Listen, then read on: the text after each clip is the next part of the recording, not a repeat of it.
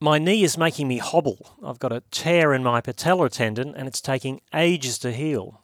Now, look, I run a lot and running can damage it, but here's the thing I tore it missing a step going down the stairs. All that running, no problems, then boom, an old man injury with one little misstep. You know, it's the little missteps that can sometimes get us into trouble. The Bible says the little foxes spoil the vineyards. The small things we overlook can actually trip us up.